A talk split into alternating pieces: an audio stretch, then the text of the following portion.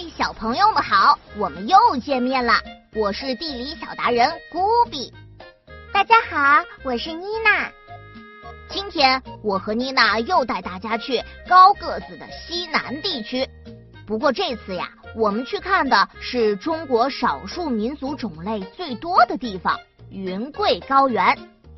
云贵高原位于中国西南部，是中国的四大高原之一。主要由云南高原和贵州高原两部分组成，海拔在四百至三千五百米之间。咦，那云贵高原上是什么样子呢？别着急，我们这就跟着无人机去看看。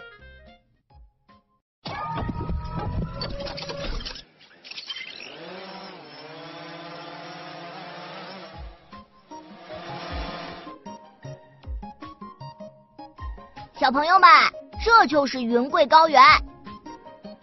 你看，西边的云南高原比东边的贵州高原海拔平均高出一千米，相当于三百多层楼的高度呢。从这里看过去，是不是就像一个巨大的台阶？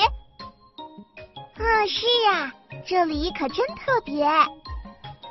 还有更特别的呢。别的地方都有成片的树林，而这里呢有很多石头林，就像这样千奇百怪的石头聚在一起，有的像大象，有的像骆驼，是不是很有趣呀？那这些石头是怎么聚在一起的呢？是谁把它们搬到一起了吗？这可不是人为的，而是自然形成的。因为这里最早啊是一个海湾，后来由于大海两侧的大地碰撞挤压，才变成了现在的高原。所以地面上到处都覆盖着厚厚的石灰岩，这可是岩石里非常坚硬的一种。我们盖楼用的水泥就是用这种岩石做原料的。可是呢，当这片大地从海里露出来以后，地面上的石灰岩被风吹、被雨淋，有些地方啊就被腐蚀掉了，变得坑坑洼洼。时间长了，这些地方就变成了壮观的石林。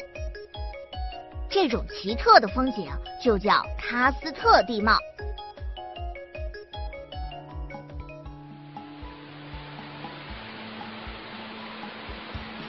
我国最大的瀑布黄果树大瀑布，就是在这种地貌中生成的。你看，白色的水花从山顶直直的落下来，水声轰隆隆的，是不是很壮观？要知道啊，黄果树大瀑布也是世界著名的大瀑布之一，瀑布高度为七十七点八米。宽一百零一米，每年啊都会有很多人慕名而来，亲身感受这里的美景。哇，古比哥哥，刚才的黄果树瀑布真是太壮观了呢！呵呵，生活在云贵高原里的少数民族啊，也很有特色呢。我再带你去瞧瞧。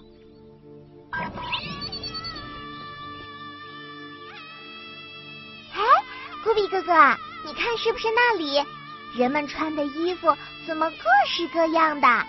有好多我都没有见过呢。呵呵，这是少数民族特有的服饰，因为在云贵高原上有很多高山，这些山啊像一道屏障一样，阻隔了当地人与外界的交流。不同地方的人呢，就有了不同的生活习惯。时间久了，就形成了不同的民族，他们穿的衣服自然也就多种多样啦。哇，那他们的民族应该有很多有趣的风俗吧？咦，库比哥哥，你看那边，他们为什么在朝着别人泼水啊？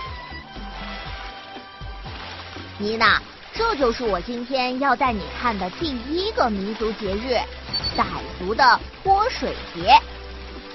在这一天啊，傣族的男女老少都会穿上节日盛装，挑一担清水为佛像清洗尘土，求佛保佑自己。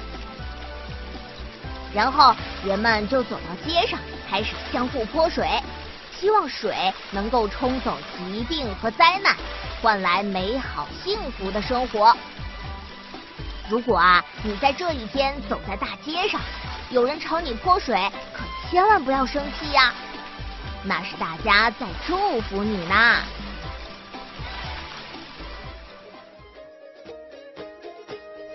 看过了傣族的泼水节。咱们再来看看彝族的火把节。这一天，彝族的人们啊会身穿盛装，在附近的山坡上唱歌跳舞，晚上还会举着火把祈求丰收，那可是非常热闹呢。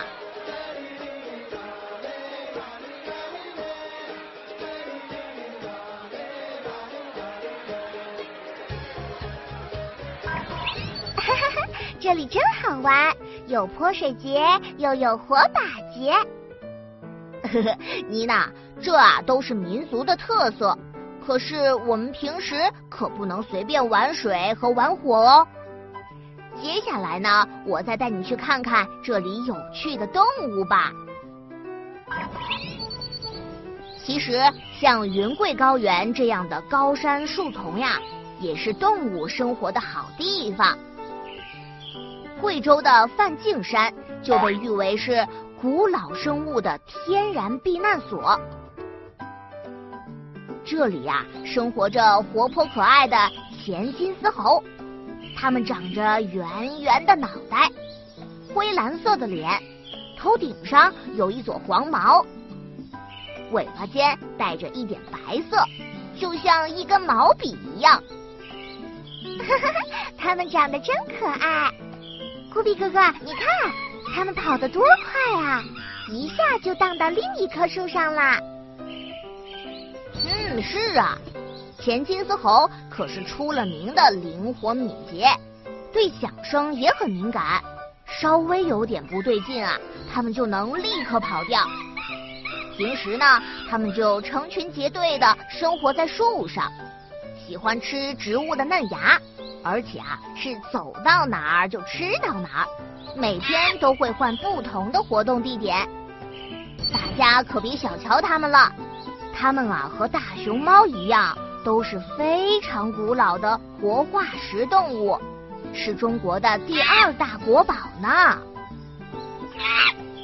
小朋友们，这节课咱们一起认识了中国少数民族种类最多的地区——云贵高原。参观了有趣的石林，壮观的黄果树大瀑布，感受了傣族的泼水节、彝族的火把节，还认识了新朋友前金丝猴。你都记住了吗？你知道中国最大的瀑布是哪个吗？A. 黄果树大瀑布 B. 黄河壶口瀑布 C. 庐山瀑布，答案在本集中找哦。啊，看完了高个子的云贵高原，那么下一期我和妮娜就带你们去看看中国的大盆子——四川盆地。